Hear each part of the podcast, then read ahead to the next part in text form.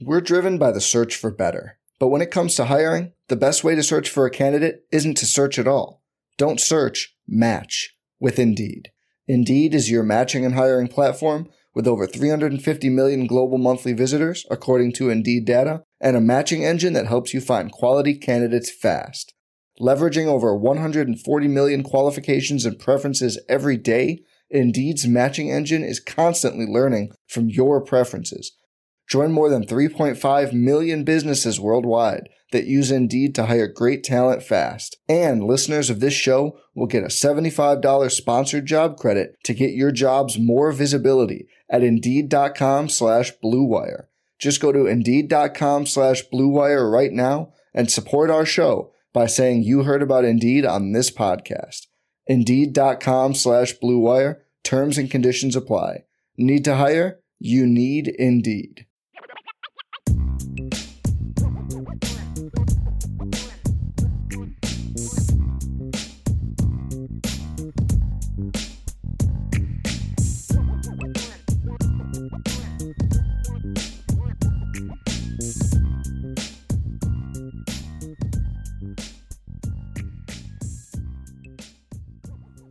All right, Brian. Not Let's- a lot of questions, a lot of comments. A lot of comment, a lot of lot great of comments. a lot of great Yeah. comments. Um, we we it's I, I was kind of trying to go through and and find some actual questions or some comments that we could comment on, I guess.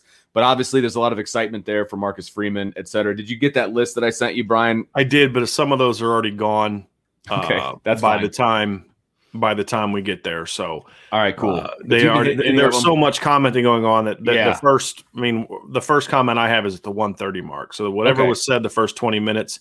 If we didn't, if we don't get to it, if you had a comment or a question, Put it at the bottom. wanted, Yeah, just give it to us again. We apologize for that, but um, give it to us again. And and and I kind of like. Uh, uh, there was a lot of this, right? Tyler Robinson says this. Says, Marcus, I'm 40 years old. I have diabetes and asthma, but I have four years of eligibility left.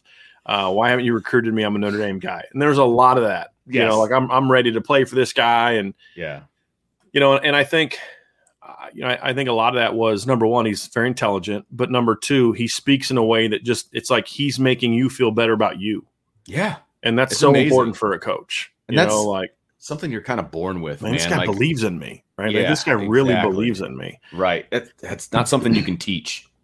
Yeah. And then Sean Rogers, I appreciate this comment. Coach Freeman, oh man, Brian just took the best live podcast to a whole new level. Boom.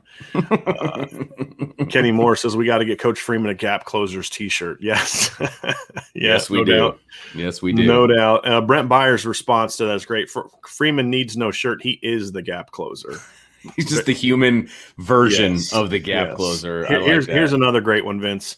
Uh, I'm 58, 5'11, and 288, ready to run out of the tunnel, go Irish. I mean, there, there's a lot of that, you know, um, a, a- lot of those comments where it's just like you can just see people are excited to, to Yeah. hear from them. And it's like, if that's how we are, imagine what the players are, are like. no, know, absolutely. I mean- yeah, no question. because he's the he's the one who um, is going to be determining. You know, I mean, he's going to play a big role in, in their future success. Uh, Jonathan Hill says, "Man, these answers are amazing. Can't wait to hear some halftime speeches from Freeman." I think mostly we're going to be hearing the Brian Kelly half. Yeah, I was gonna say speeches. yeah. But Vince, we got a super chat down there if you want We to do. pull that I- up while I'm yeah, finding I'll- some more questions and comments. Absolutely. I will absolutely grab that. It's from John A1. He says, Thanks for another great show, IB. No, thank you. Thank you, John. for the support. We really Yeah. appreciate it. And uh, believe me, I was sitting there watching that interview, you know, like, so you actually enjoying- literally were because Yes. like when we're out when we had the video playing the way that streamyard is we still can see like our little selves down below. And there was a lot of times where vince was like like literally like this just listening just like I'm intently like taking Well, I'm- I'm right with you guys, man. I'm telling you, I I, I get fired up listening to to good coaches talk as well, Mm-hmm. and uh, I would say Marcus Freeman definitely uh, fits that bill. So Yeah. very excited about the, that interview. I, I I was when Brian called me and he's like, "Hey, man, I'm going to be interviewing uh, Marcus Freeman today." I'm like, "Huh? huh, hmm? Yeah, what? hey, sorry we can't do the purdue toledo thing yeah." that Yeah. was heartbroken. about that. Yeah. Yeah. Uh, P- Pierre says, "Hey, I'm I'm ready to read my acceptance letter by the lake." it's a Rudy, nice a Rudy, Rudy reference. yes, love that. but, but eh, let me tell you how disappointed I was when I realized that the bench that he sat on, you know, overlooking the Golden Dome, wasn't really like the campus. It was across mm-hmm. the street from the campus. Mm-hmm. I man, I searched everywhere for that bench. When I finally figured it out, I was like, "Oh, I've been duped my whole life. Yeah. This is not. It's not okay." Then I yeah. sat down and I felt like I was Rudy, so it's all good. And and we're seeing a lot of these kind of comments. You know, Kenny from Kenny Moore. Notre Dame needs yeah. to do whatever it takes to make sure Freeman never leaves South Bend. Um, I mean, I, I, at this point, I'm with you. Yeah. Still a lot to right. be determined, obviously. You know, but I, hey, I, it's it's hard to not get excited. I, I will say that. Yeah, uh, Corey D. Uh, I agree, Kenny. This guy gets it. He's a superstar that understands Notre Dame. I mean, there's a lot of that. I mean, there's a lot of that kind of going yeah. around. Right. Um, Pierre has a great a great comment. I thought this to me, if there was one comment that sort of sort of summarizes what I liked about this interview, it's this one. Yes. That is refreshing versus forcing your sophisticated scheme down some kid's throat. Yeah, and, exactly. Uh, yeah. I, I agree. It's Thomas Walsh, yeah. well. Yeah. And again, we're reading comments because there weren't a lot of questions so right. far. Right. Um, you know, a lot of comments. And Thomas Walsh says this guy ma- just makes it impossible not to get fired up. These kids are going to love playing for him, and that's what I've heard. I mean, from I mean, I've heard comments from kids that don't play his position. I've I've talked to people that know these kids, and they'll say, "Look, you know, he grabbed him after this my kid after practice and said, "Hey, you know, you're doing a great job. You know, we're expecting a lot out of you this year." Just he he does a lot of those things, but he's also demanding. Yeah. It's not like he's just like guy makes a mistake, he goes up. It's okay. I still love you. You know, it's not that kind of thing, but it's it's knowing when to to tear a kid down and sure. when to build a kid back up. And well, there's such a thing as tough love too. I mean, that, right. that's okay. I mean, well, it's I, just holding a high. It's it's yeah. setting a high standard, holding people accountable yes. for it. But that's the tearing down part. You know, it's the correction, and and then there's the building up part. And to me, the great coaches understand the need for both. And Absolutely. there's been some other, to me, really good coaches at Notre Dame that never quite re- re- uh, reached their full potential because I don't think they understood the second part enough. You know, they got the tearing down part right. Sure. They don't understand the building. And again, it's not a touchy feely huggy thing. It's like, a, hey, man, here's why I'm on you. because I believe in you. The great utmost, you know, I'm going to stay on you because I think you can be great. Right. It's not like, it's not a kumbaya moment, right? I mean, the standard's going to be very high. But as we saw with Harry Hiestand, if you think that your coach believes in you, you don't care if he yells and cusses at you. Mm-hmm. As long as he's coaching me up and teaching me, and I know that he believes in me. And and I'm not saying Marcus Freeman yells and cusses at kids like Harry. He said I'm making the point. That's an extreme, yeah, right. right. Right. That you you can get on me all. Most kids want to be coached hard. Yes. As long as they think you care about them and you have their back. Yes. And I think that's something that Marcus Freeman. I mean, we're seeing it in, in these interviews, but I, I've also heard it about you know, from from people inside the program that it, it's also the way he is with the players too. And um, yeah, it's it's uh, it, it it's exciting. It, it's very exciting. So let me see if we can find some more questions. Like I said, we got, um, lots of lots of great of discussion. Comments. A lot of yeah, lots of discussion yeah. as well. There was a there was a good one in there. I want to say I can't remember who said it, but somebody said that I think we I think it might have been Sean saying I think we can go, we can shut out our first three opponents.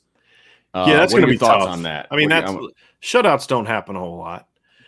Uh, I'm not worried about shutting them. I mean, look, there's some good offenses there, right? I mean, Florida State's going to have a good offense. They're they're going to score points. Toledo's right. got one of the better running backs Notre Dame is going to face this year. They're going to score. I, I, mean, I don't, I don't think they're going to shut people out. Uh, you know, you look at you look at Purdue. That's one of the best offensive minds that Notre Dame is going to face this year. Oh, and they also mm-hmm. happen to have arguably the best receiver that Notre Dame is going to face all year, and, and, a lot of guys coming back. So I, I don't expect a lot of shutouts. I, I don't, you know, they may have one or two shutouts this year, but I, look, shutouts are kind of a rare thing. And I'm looking at as good as Notre Dame was the last few years. They shut out South Florida, who was pretty flipping terrible. And they hmm. shut out Bowling Green the year before. It's pretty terrible. In 2018, when Notre Dame went undefeated, at zero shutouts. Right. Matter of fact, that year they only had held one team under 10 points. So, I, I, mean, you look at the 2012 season when Notre Dame had an elite defense, finished what second nationally in scoring defense. They shut out one team. Yeah. And that was Wake Forest. Right. So shutouts are are, are going to be tough. Now, if you wanted to kind of get a little bit bigger picture, say you know they're going to shut teams out and you know in, in during periods when it matters. There's been a lot of games like that, Right. where a team maybe gets a second half score or a fourth quarter quarter score, things like that. But um, you know that that would be a, a, another way to look at it. Sure. We're driven by the search for better. But when it comes to hiring, the best way to search for a candidate isn't to search at all. Don't search, match with Indeed. Indeed is your matching and hiring platform with over 350 million global monthly visitors, according to Indeed data, and a matching engine that helps you find quality candidates fast. Leveraging over 140 million qualifications and preferences every day, Indeed's matching engine is constantly learning from your preferences. Join more than 3.5 million businesses worldwide that use Indeed to hire great talent fast. And listeners of this show will get a $75 sponsored job credit to get your jobs more visibility at Indeed.com slash BlueWire. Just go to Indeed.com slash BlueWire right now and support our show by saying you heard about Indeed on this podcast. Indeed.com slash BlueWire. Terms and conditions apply. Need to hire? You need Indeed. There was there was another question in there that I wanted to get your opinion on, and I, I'm pretty sure I know where this is, but it's like I want to bring it up just so you can uh, put it to bed, I guess, for a lot of the comments that we get, you know, Mhm. about Marcus Freeman and, and being a great recruiter and having him recruit offensive players, Right. right. As the defensive coordinator. Somebody said they need to put him on Dante Moore, No. you know, right now, blah, blah, blah. I wanted to get your Dante Moore's not coming to Notre Dame because of Marcus Freeman. Right. Right. Carnell Tate's not coming to Notre Dame because of Marcus Freeman. Just like Anthony Lucas wouldn't become Notre Dame if Marcus Freeman was the offensive coordinator, right? Because of him. Uh, that's going to be up to Tommy Rees and the assistant coaches on offense and the head coach and Brian Kelly. And and look, yes, I'm frustrated by some of the things that are going on on offense, but you know, right now, you know, we put some intel on the Irish Breakdown message board. I would encourage you all to to look at it. If you've signed up for the for the message board and you, you're not on there regularly, do so because I put some intel Right. last night on Tobias Merriweather, and there were some there were some CJ Williams intel in that intel about Tobias Merriweather. There's still a chance this, the staff's going to finish off pretty well, so it's not Right. like these are bums, right? right. Had At that the the conversation day- with, with people yesterday. Yeah. Yeah, at the end of the day, if Marcus Freeman did recruit Dante Moore, okay, fine. They have a great relationship. But if if Coach Rees doesn't put a great product on the field this year, which you and I are expecting he's going to do, Mhm. then it won't matter. Right? I mean, so so I get it. You know, Marcus Freeman's a rock star. I get it. He's done a great job. I get it. I'm not taking anything away from him, but it's the same thing on defense. He's not they don't have the four-man corner class they have now, which I know people at Notre Dame are fired up about if it wasn't for Marcus Freeman and Mike Mickens, Right. right? And they wouldn't have the D line classes class that they have right now if it wasn't for Marcus Freeman and Mike Elston. That's Right. important. And so he is a key, a, a a really important piece. Of, I mean, a, I mean, you know, it's like Kelly and then the coordinators and then the assistants. I mean, that's just how it goes, right? Sure. but they've got to all be working together as one. And and I understand where people are coming from. I think some of that's tongue in cheek, but I do know for a fact that some people actually believe that. Oh, I, I and it, absolutely. it wouldn't matter. Yes. And number one, you're now taken away from his ability to focus on his side of the ball too. right. So Yep, I mean, agreed. Marcus Freeman is gonna is gonna do his part, but you know, look, Brian Kelly's doing his part right now. Tommy Rees is working his tail off on recruiting right now. And you know, at least one of the coaches that I've been hard on all summer in the last couple months has stepped it up. That's Coach Alexander. That's good. Yeah. Now he's just got to maintain it. Because what you and I have been saying for months as we hammer Coach Alexander is part of the reason we're hard on him is because we know he's capable of better. We've seen him coach better than he has at Notre Dame. We've seen Right. it. We saw it at Arizona State. We saw it at Wisconsin. Right? We think he's capable of better. And and that's why I didn't say fire Del. It's hey, do what I know you're capable of doing, and he's doing that. It's why I was so hard on Coach Kelly for all those years about not being more involved in recruiting because I felt if he did it, he'd be really good at it, Right. and we're seeing that.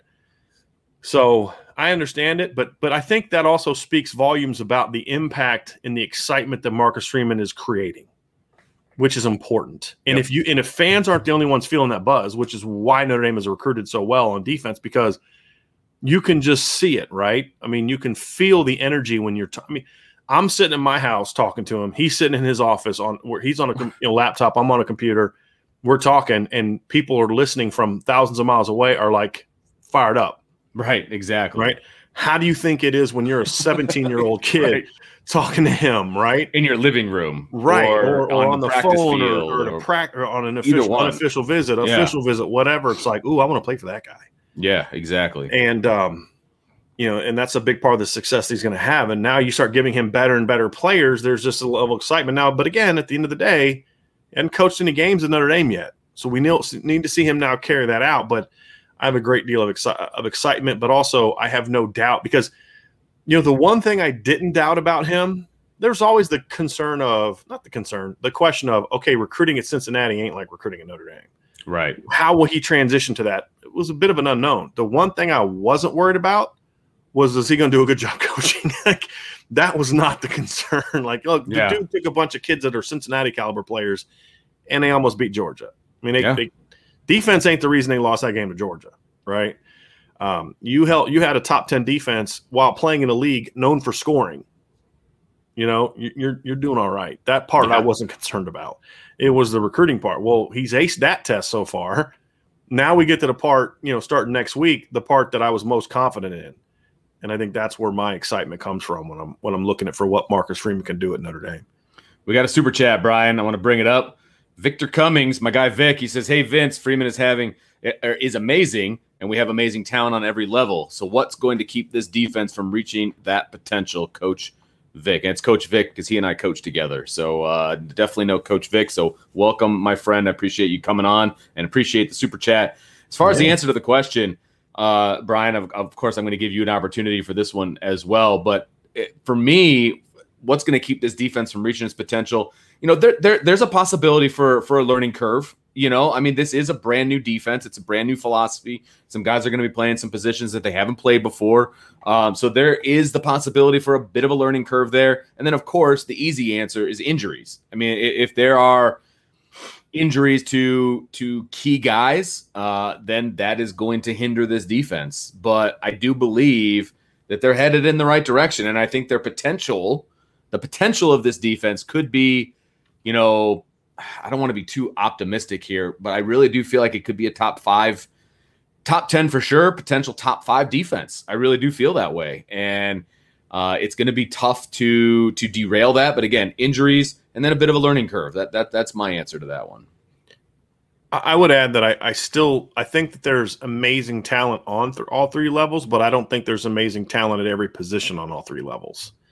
That Fair would, enough. That would be it. Like, yes, there is an amazing time. I mean, your best defensive player arguably is your safety, right? And I say arguably just because if somebody wants to have an argument that somebody's going to be better, that's fine. But sure, I mean, uh, I'm not. I'm not engaging in that argument. Kyle Hamilton is the best defensive player. Um, Why not? But uh, I still think there's enough questions in the, in the secondary. Even if Cam Hart's legit, okay, Clarence Lewis is a good player, but is he a player that you can beat Bama with? Sure, sure. That, that's still a question mark. Yeah. Houston Griffith, you can beat a lot of teams with, but is he good enough for you to beat Ohio State with? I think those are still question marks. Mm-hmm. The linebackers have to produce a lot more. There's a lot of question marks there. What's Jack Kaiser going to do at Rover? Is Drew White going to be better this year than he was last year? Is Bo Bauer going to be better this year than he was last year? Are the are the Wills going to be way better? They need to be way better than they were last year. Those are still question marks. And look, Isaiah Foskey has the tools to be a great player but he still has to go prove that he can be a great player, not just look like a great player, but actually be a great player. So there's still enough question marks to where, you know, can they reach that full potential? Sure. Will they do it? I think. Yeah. And am I betting? Am I putting my mortgage on you know on the line for it? No. you know, because there are at least enough questions enough questions on top yeah. of what you said, Vince. With look, we still got to see how they pick up the scheme. We got to still see how we he specifically game plans for certain teams and things like that. But then also, the offense has got to do its part too. Right. And, and, and that's a piece to it as well. If they're constantly putting the defense in bad spots, and I don't expect this to happen, but I'm just theory, you know, in theory, if they turn the ball over a lot, if, if yeah. the special teams is giving up big plays, if if they're giving teams short fields, then that's another thing that's going to keep the defense from reaching its full potential. Just like it would be if the defense was a, a sieve and it puts the offense in a lot of bad spots where they got to score every time they get the ball, that's going to keep the offense from being as good. I mean, that offense and defense plays off each other.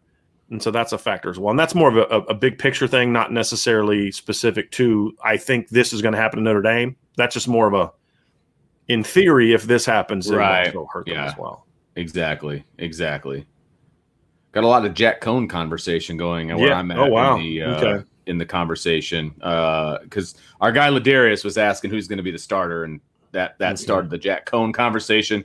Yeah, there's a lot of questions that Ladarius asked that I'll that I'll address some of these here in a little Okay. bit, but I want to get some more some of these comments about the interview first. But D Rock, my man D Rock, key Nice. takeaways from this interview: one, put players in position where they can be successful; two, aggressive play; three, make the opponents earn everything they get; and four, playing at a high level. I think those are good takeaways. I, Mic I think that's he got it.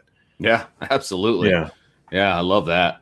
Yeah. Jonathan says uh, we need a weekly show with either Rees or Freeman, and uh, sure, I will. Uh, I will go ahead and uh, also uh, play the lottery this week too, and uh, win that. I'd be awesome, wouldn't it? But that's not. Yeah, it would. You kidding me? Eh, Why just bring them on both together? Why not? yeah, yeah. It's not going to happen. Uh, Pierre says, "Wow, that was awesome. You guys killed that." So, re- referring to the interview um, with Coach Freeman. Let's see here. so I got, I got, him on. I got booted. So let me see if I can get back to where I was. I love that. You're probably Yep. going to be in the one four one fifty. I'm down in the twos now. Oh my goodness. Okay. Yeah. All right. Sounds good. Where are you at, Vince? I'm I'm at like 155. So Okay. uh, there's a question about your polo. Do you want me to put that one up there? Sure. Do you want to answer that? Uh, Ryan Michael says, Brian, the polo you're wearing is the one I was thinking about buying from the IB store. Sometimes white shirts they could be a little see through. Is that shirt thick enough so that it is not see through? You know, I wear a white t. I always wear white t-shirts, so I probably wouldn't wear it without a t-shirt underneath. I mean, because I have a. I always wear. I, I'm just. I have a very. mm, How do I say this without creating jokes? Um, I get my skin gets irritated from like certain fabrics, and so like a, this kind of polo, I would not wear without an undershirt. That's just me. So I mean, I have a white T-shirt, and you can't see it, but I, I honestly don't.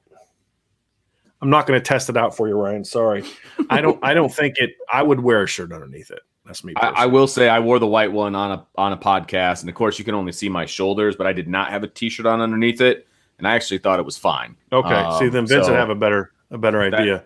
I'll, I'll just say that, um, and we'll go with that. yeah. So not too bad. It's still it's it's uh, it runs a little big. I will say that the sleeves are a little long, so keep that Really? in So you just have short, stubby arms. It I do. Have, me. I'm like a T Rex. Okay. I don't know. Yeah, it's a it's it, but I, I don't like the polos that are up here, you know. Yeah, oh yeah, there has to Uh, be a happy yeah. medium in there someplace. I agree. Yep. So, uh, but no, I think, and I do think so. I'm a size. This shirt's a size smaller than what I normally wear, and it fits nice. like, There you go. nice. There you go. So yeah, they, they do run a tad big, but I, it, they're very comfortable, um, which I'm surprised by. To be honest with you, I was not. Yeah. My expectations were not high, and I was not originally going to get the white shirt, the white polo. Vince got that, and Yeah, I then like the I, was like, wow, because I was afraid that the IB wouldn't stay. It, it would kind of get lost, but it, it really looks. I really love it. I love the white one. I, I I'm a big fan of white shirts. Yep. Um, Larry Larry says it's been 1700 days since USC beat Notre Dame. And that list that's going to be over 2000 by by the time they play again after 2020 awesome. because I think Notre Dame's going to win that game. 2021, awesome. excuse me. That is awesome. Lots of comments, obviously, as I scroll through here. If you see something else, yeah, Brian, Michael says, uh, Brian, thank you for very much for the Freeman interview. Now that's what I call chalk talk. That's what I love. I just, I mean, Vince, you know me, man. I right? I love talking ball, and I appreciate the, the fact that Coach Freeman and Coach Rees came on and talked ball. I mean, and like Right. you said, you you said something earlier too. Like they they were not they were given real answers, Yes. and and that wasn't for me, right? Right. That that wasn't because well we want to make Driskell happy. No, that was for y'all. I mean that Right. that's they know who the audience is. The audience isn't Bryan Driskell and Vince D'Addario. right. The audience is you guys, and so I think it says a lot about about that. And, and look, we haven't said this too, but you know what? Kudos to Coach Kelly for letting all these interviews happen. Hundred percent. Because he could easily say no. him. I mean, Right. I mean. He has the he has the authority to say no. So he is also saying, "Hey, look, let's give the fans more access to these young coordinators who are sharp guys." Who something we haven't seen a lot of. Yeah. and and Yeah. to then allow them to do it in podcast form too is um really Yeah. fun. Now next year I'm going to get greedy. I'm going to try to see if they can come on for a live show. So then- then we can- They a- actually answer people's People can, questions. yeah. I don't, I don't, I'm not holding my breath, but Well, that'd be a what lot of fun. We do have another do- super chat. Yeah, Let me go grab it. it, Vince. I do. I've got it. It's from Old Grim talking about the polo. He goes, "I got that one. It's perfect. Buy one, one size smaller." Yeah. So right on the money with what we were talking about. So that's good. Uh, Emma Leahy, uh, Xavier Bradshaw update. Other than he last he told me is he plans on visiting uh, for one of the September games. So I would expect either Toledo or Purdue is when I think we'll see him. And I'm also curious to see when, uh, if uh, Major Everhart sets up a visit as well. So that's going to be interesting. Let's see here. Where are you at, Vince? I am at two thirteen currently. So you're probably above. I don't know where. I I don't know. I'm guessing. Yeah. Uh, Ladarius asked a question too. He was asking about Alabama. So um, asked about John Metchie. I actually remember when Notre Dame tried to recruit him out of high school. I liked him more as a safety. I mean, he's been a pretty good receiver, but I liked him more as a safety. I think he's kind of like a he's kind of like a little bit of a bowling ball as a receiver. He's a strong, fast, Sure, strong, sure. physical kid that you know, when he gets the ball, he's kind of more like a running back than a receiver. Right. But he's going to have to step up this year because they lost two really, really good players. Uh, and um, I don't know if I don't know if Metchie is is going to be like that kind of number one guy. So they're going to need a lot of guys to step up to be more of a, a. I think Alabama is very much in a similar situation to Notre Dame this year at receiver, in that I don't know if there's a alpha? Smith, a Jerry Yeah. Jeudy, uh, you know, a guy that's just going to go catch eighty balls right. it's going to be more of what makes them good is just that they've got so many different players. You know, they got Jameson Williams who transferred in from Ohio State. Slade Bolden's back, who's a you know Chris Finke type type of guy for them. They have a great freshman class at receiver, and you know Saban's already proven that he can get freshman receivers on the field. So right. I don't know if they're going to have a guy, and then of course they have Jahleel Billingsley at tight end, which will help. You know, he's a good, Sure. good player. He's kind of like a big receiver anyway. He's more Tommy Tremble than he is Michael Mayer. You know what I mean? Right. So they'll have a lot of weapons for Bryce Young, but I don't know if there's going to be that dude, that number one guy. And then I asked, how's that going to impact the freshman? Who's going to step up and make him comfortable Sure. on third and five to, hey, I got to go to get to this guy? Is that going to be Metchie? I think that's where he could have that big impact, even if he's not a 90 catch guy. Yeah, Right. but when you need a play, you go to John, right? That then, you know, or Jahleel. I think that's going to be the key thing for for Bama this year. So Jack Sullivan has a good one here. Uh, quote, we can't just blame it on the players. We have to do what we can as coaches to let these extremely talented players be in positions of success. Yeah. That is so refreshing to hear. 100%. Could not agree with you more. Yeah. Too Now, many times we I'll say it. this the last two coordinators were the same way. Yes, right? absolutely. Clark Lea and Mike Elko were the same way. Even if they thought that the players were responsible, they never said it. They Right. would own it. Hey, that's my fault for not getting him in position. And I'm talking when I knew in it, you know, from having personal conversations or back channel conversations, like, yeah, that guy made the mistake. yeah. But then it would be like, I got to do a better job of making sure he understands the difference between lining up here and here. And e- even then, there was accountability for them, and and that's a refreshing thing. But Marcus Freeman gets that too, and that's very very important. And and I think Jack's refreshing to hear is not just referring to Brian VanGorder, but also referring to what we've seen on offense. Yeah, I, I would imagine Yeah. if I know Jack and I can read his mind a little bit, and Jack, if I'm wrong, just correct me. But I'll bet you that was more of a comment in regards to the offense mm-hmm. and the well, we don't have this, we don't have that, than it was That's how I took it. Yeah. Brian VanGorder. Joseph Barrett says, Brian, how would you rank Notre Dame's most important recruits for the 22 class, assuming Mason is number one? Does that mean number is that 23 potentially? Who's Mason? Are, are you thinking Anthony Lucas? Is he like getting his basketball references confused, like rewatching like an old '90s basketball thing? You're thinking Anthony Mason? Uh, I'm not sure. Uh, look, to me, how would I rank Notre Dame's most important recruit for the 2022 class? I mean, to me, on defense, it's Anthony Lucas, Xavier Nwankpa, Hero Kanu. That's how I would rank rank the them. ones left over, or Mhm. yeah, okay, Uh, I mean, that's the three. And and to me, you could make a case for Anthony Luke for Xavier Nwankpa being number one because of the need, because of position the need. need. Yeah, But my opinion has changed on that ever since Darren Agu decommitted.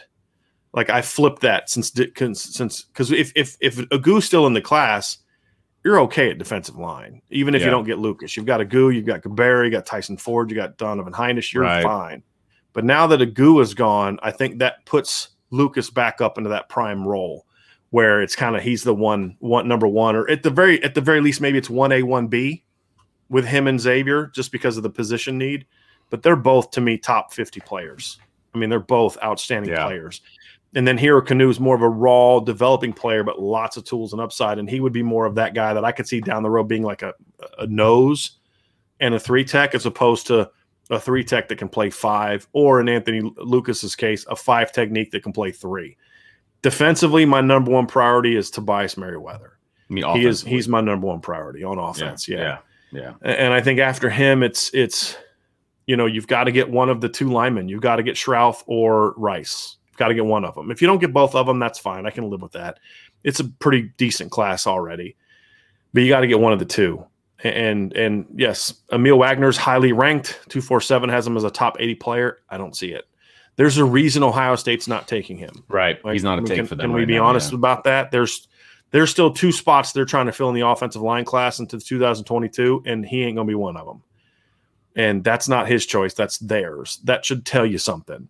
Uh, that that they don't they're not as high on him as 247 Sports, for example, uh, who has him as a top 80 player it's got you got to get one of Schrauth and Rice. Now, if you get one of those guys and Aamil Wagner, cool, because Aamil has a lot of upside, but he's got a lower but he can't floor. be the guy next. Yeah, right. right. I got you. They need they need one of those other two guys. Now, if they get Aamil, I'm not going to be like, oh, it's terrible offensive line class. Oh, it's a good offensive line class. It's just not as good as it needed to be. Sure. And then you know, if if they view running back as a need, uh, Quinshon Judkins, I like that. I mean, you know, Vince, we've talked about him for a while. I mean, he's a good football player, and I kind of left out CJ Williams, who's going to be committing here in about 10 days. I'm going to commit on August 8th. He's in that top group too. I mean, it's it's Tobias and CJ, right? And Right. then then the lineman.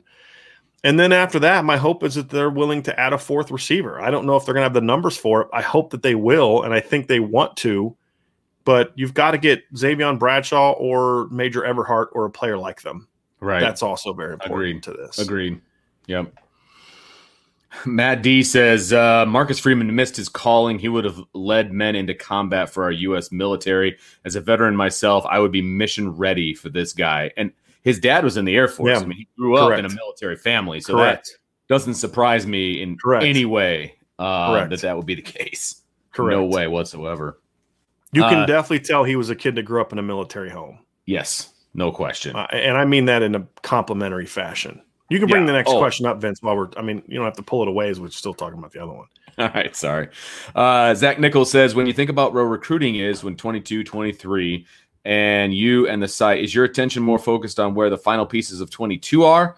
Uh, or is it the barbecue 23 taking up most of your time? He's, he's, he's looking for a peek behind the curtain to Brian. I'm more focused life. on 2022 because I don't think any of those 23 kids are in a position where they're going to commit in the next mm, two weeks.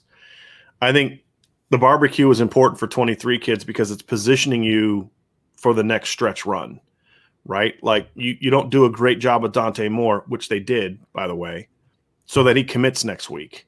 You Right. you have the great visit so that you can position yourself to be in great position to get him back in the fall for a game, and, and maybe two, and Right. then get him back in in the winter to hopefully close on him whenever he's ready to commit because he's not committing soon. That's what the 2000 the barbecue is for. So like Malik Muhammad, right? Really talented corner from IMG that was on campus. You're not getting him on campus for the barbecue, the grill and chill to get him to commit because you know he's not. It's Right. to make sure that when he starts looking at fall visits, you're going to be one of the schools that gets those visits. So to me, there that's more of a, a down the road impact Right. laying the groundwork. with Yeah. the 22 stuff it's like look what you're doing now look right now cj williams is going to commit is going to commit this summer right in 10 Huge. days that's big that's far more important to me than you know what a guy's going to do in a year or Yeah. two months or six months and then tobias merriweather they're still trying to convince him to commit this summer or not to commit to make a decision this summer right. and we have some intel on that on the Irish Breakdown message board, by the way, which you can find the link to that below. So, to me, that's why 22 is my focus. I mean, I'm I'm diving into more and more and more 23 film. There's no question. You know, get, di- starting to have more conversations about who they want, who they who they're looking for, what their numbers are. You know, had a conversation uh, with somebody uh, recently about Drayk Bowen. You know, I know he's a top priority. Sonny Styles is a top priority at linebacker You know, you got Drayk Bowen again on campus this weekend. That's huge, right? That's now his second visit.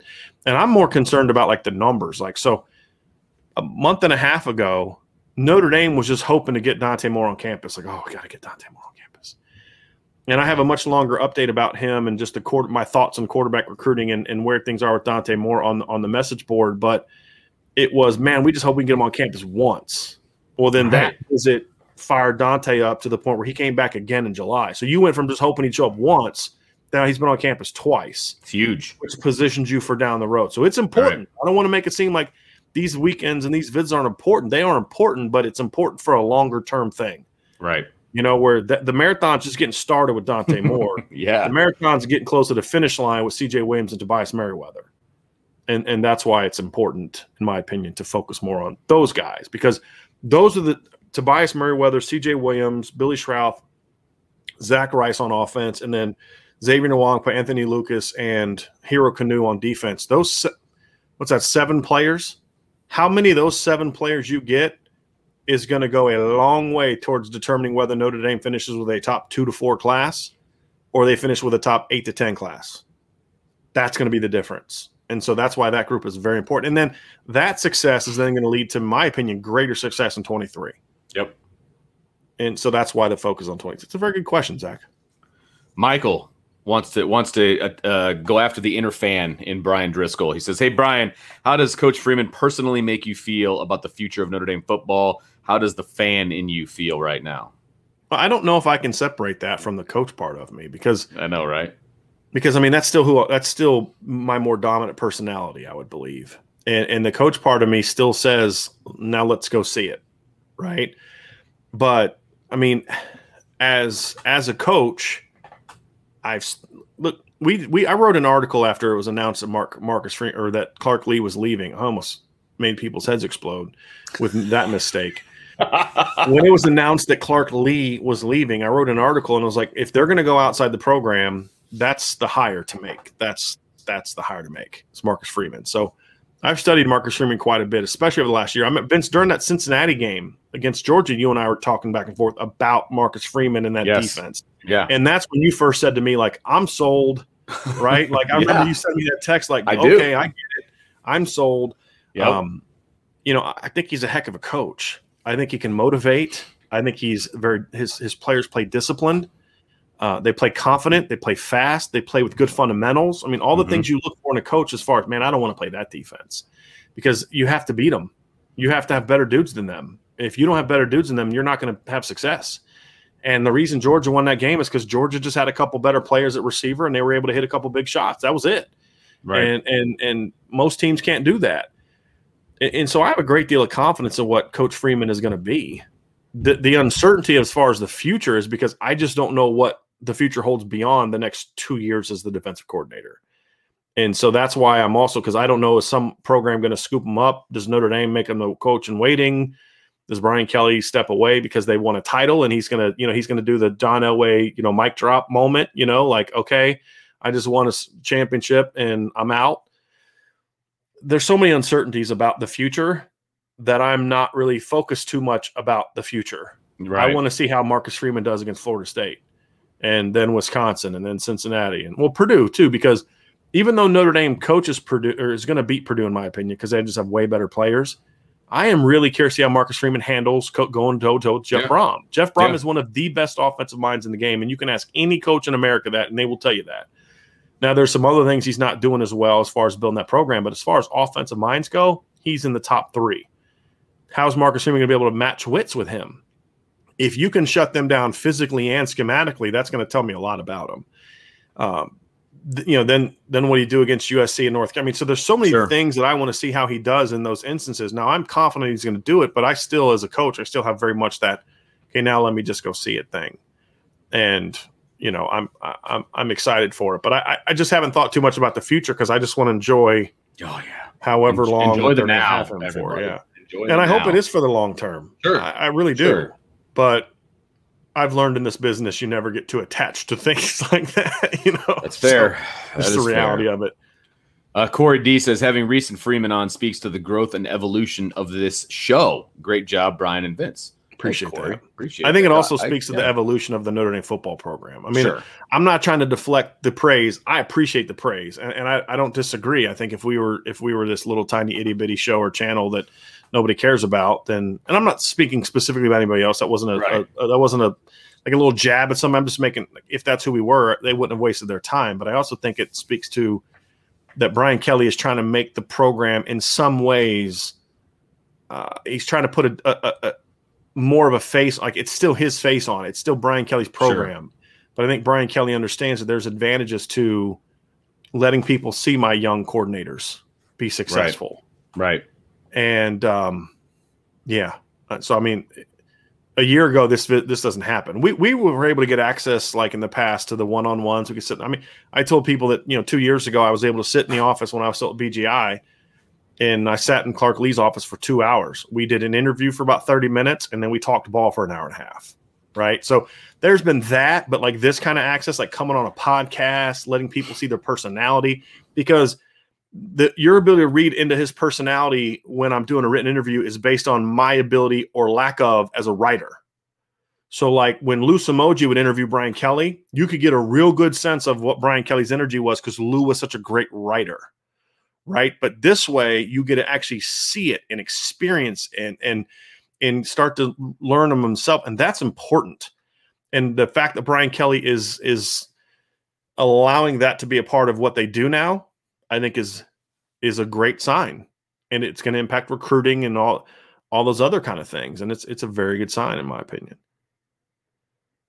You're muted, Vince. There you go. got, another, got another super chat. I was like, oh, I'm muted. Um, from going to be Patrick, Patrick. Yeah. Patrick Barnes. Uh, thank you, Patrick, for the super chat. Really appreciate it. Now that players can transfer so easily, do you think we will see a mass exodus of defensive players if Freeman takes the head coaching job after year two? I think it'd be the exact opposite. I think that would cement them to stick. I mean, no, I do not see that. The short answer is I do not see that at all. Uh, just because he wouldn't be the defensive coordinator, he's No, he's the head saying if he takes a head coaching job, meaning he leaves Notre Dame. Oh, I thought he meant the head coaching no, job. no, if he leaves Notre Okay, Dame. well that yeah, obviously changes my thought process, but no, I do not think there will be a mass exit. You might, you might have one or two guys that leave or whatever, but I do not see there being a mass exodus. No, and, and- and part of that's because Notre Dame. right? I mean, exactly.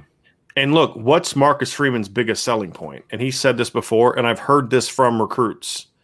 He's not saying, "Hey, come play for me because I'm a gr- the greatest coordinator ever, and I'm going to make you an NFL player." Right. the, the NFL part, but it's more of a this is what Notre Dame can do for you. We mm. can build you into, you know what I mean? And the thing he talked about during the show is he's like, Mike Elston's got to be the head coach of the defensive line. You know, Mike Mickens has got to be the head coach of the secondary. That that that would be a part too. But again, I'm going to go back to this again and say this is not a, a, knock on Marcus Freeman. Some people took it that way when I would say it, and it's not.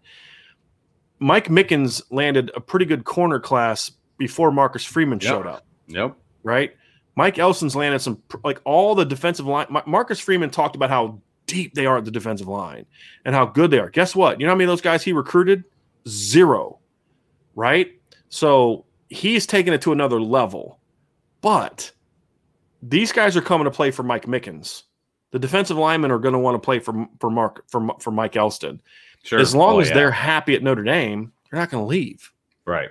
They're, they're just not. Yeah. Uh, again, Vincent, you may get one or two. Now, if if he leaves and Notre Dame is coming off an eight and four year, the new coordinator comes in and he's a jerk or whatever. I mean, sure, there, there could be something like that there, but it won't be just because Marcus Freeman left. Right. And that's also a testament to Marcus Freeman of how well he sold what makes Notre Dame special. It's not just me, it's us.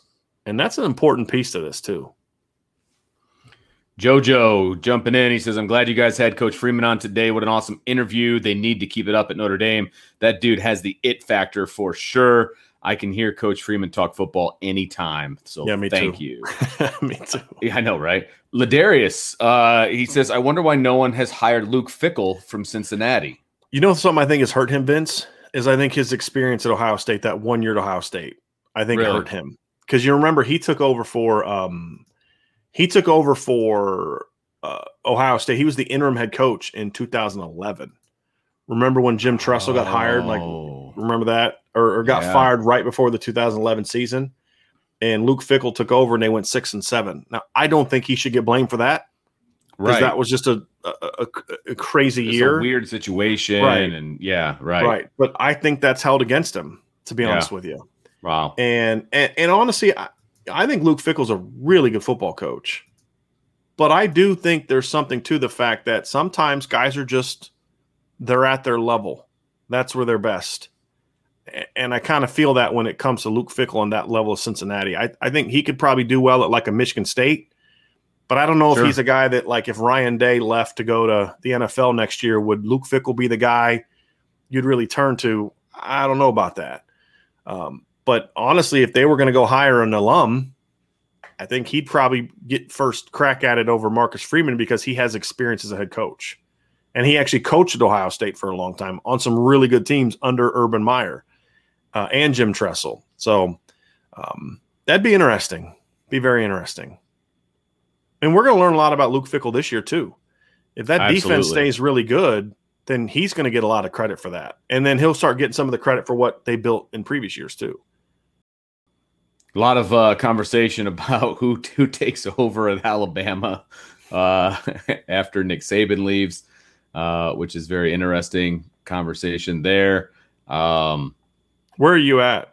I'm at 226 as I scroll. Okay. I got a couple of these. Uh, I want to read one from your guy, Vin, your your guy Victor here. Vince. Okay, I want to cool. I want to hear you answer this one. Okay. Hey Vince, Freeman is awesome. Personally, I believe we'll win a playoff game this year, and we t- will take the next step due uh, step due to the field.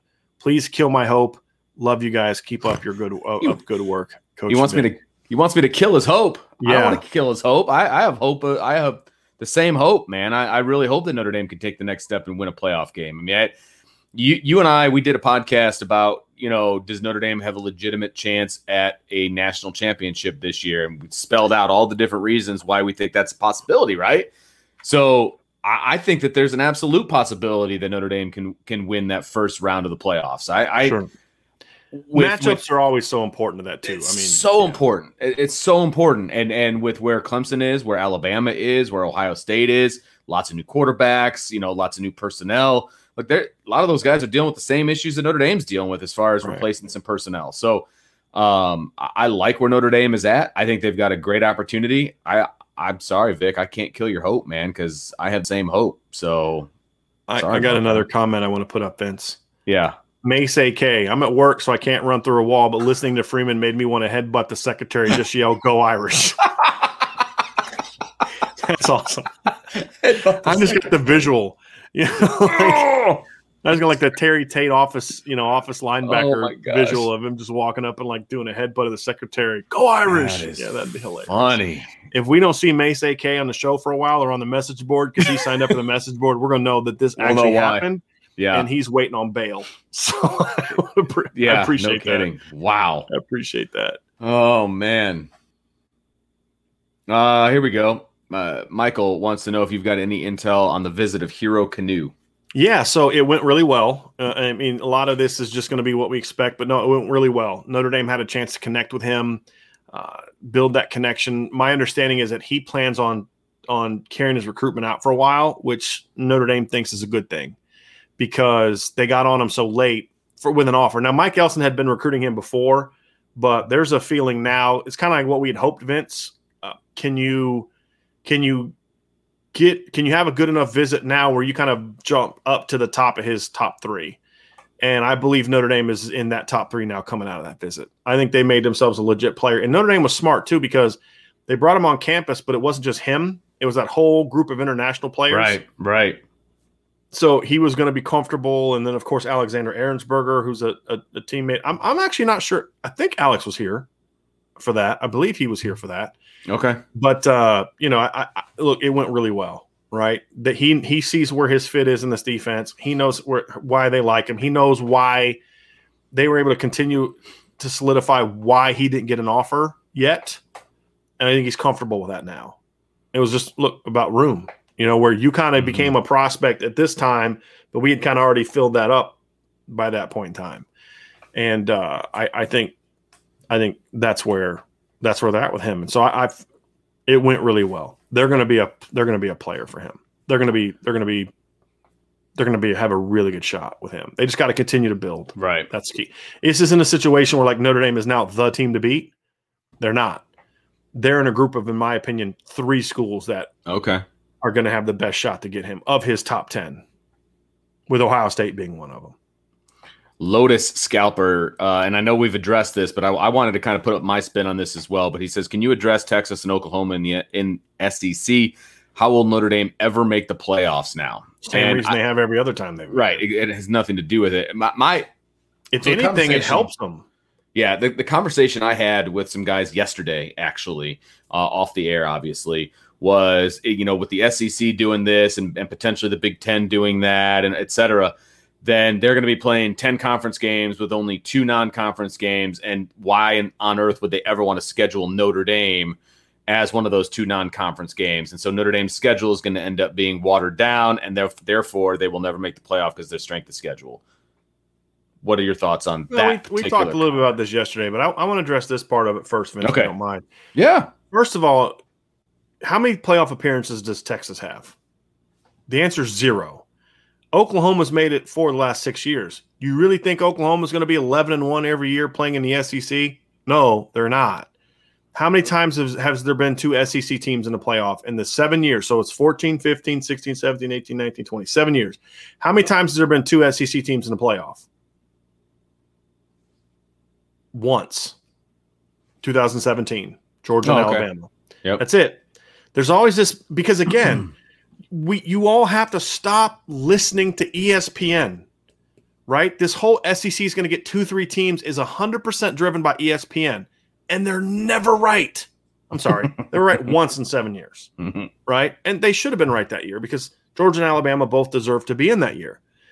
But it's kind of like, well, Georgia's going to give them two losses. No, they're not. Uh, The, the, the, they weren't even close to getting in that year with two losses. The committee has done a good job of putting the four best teams in there. Mhm.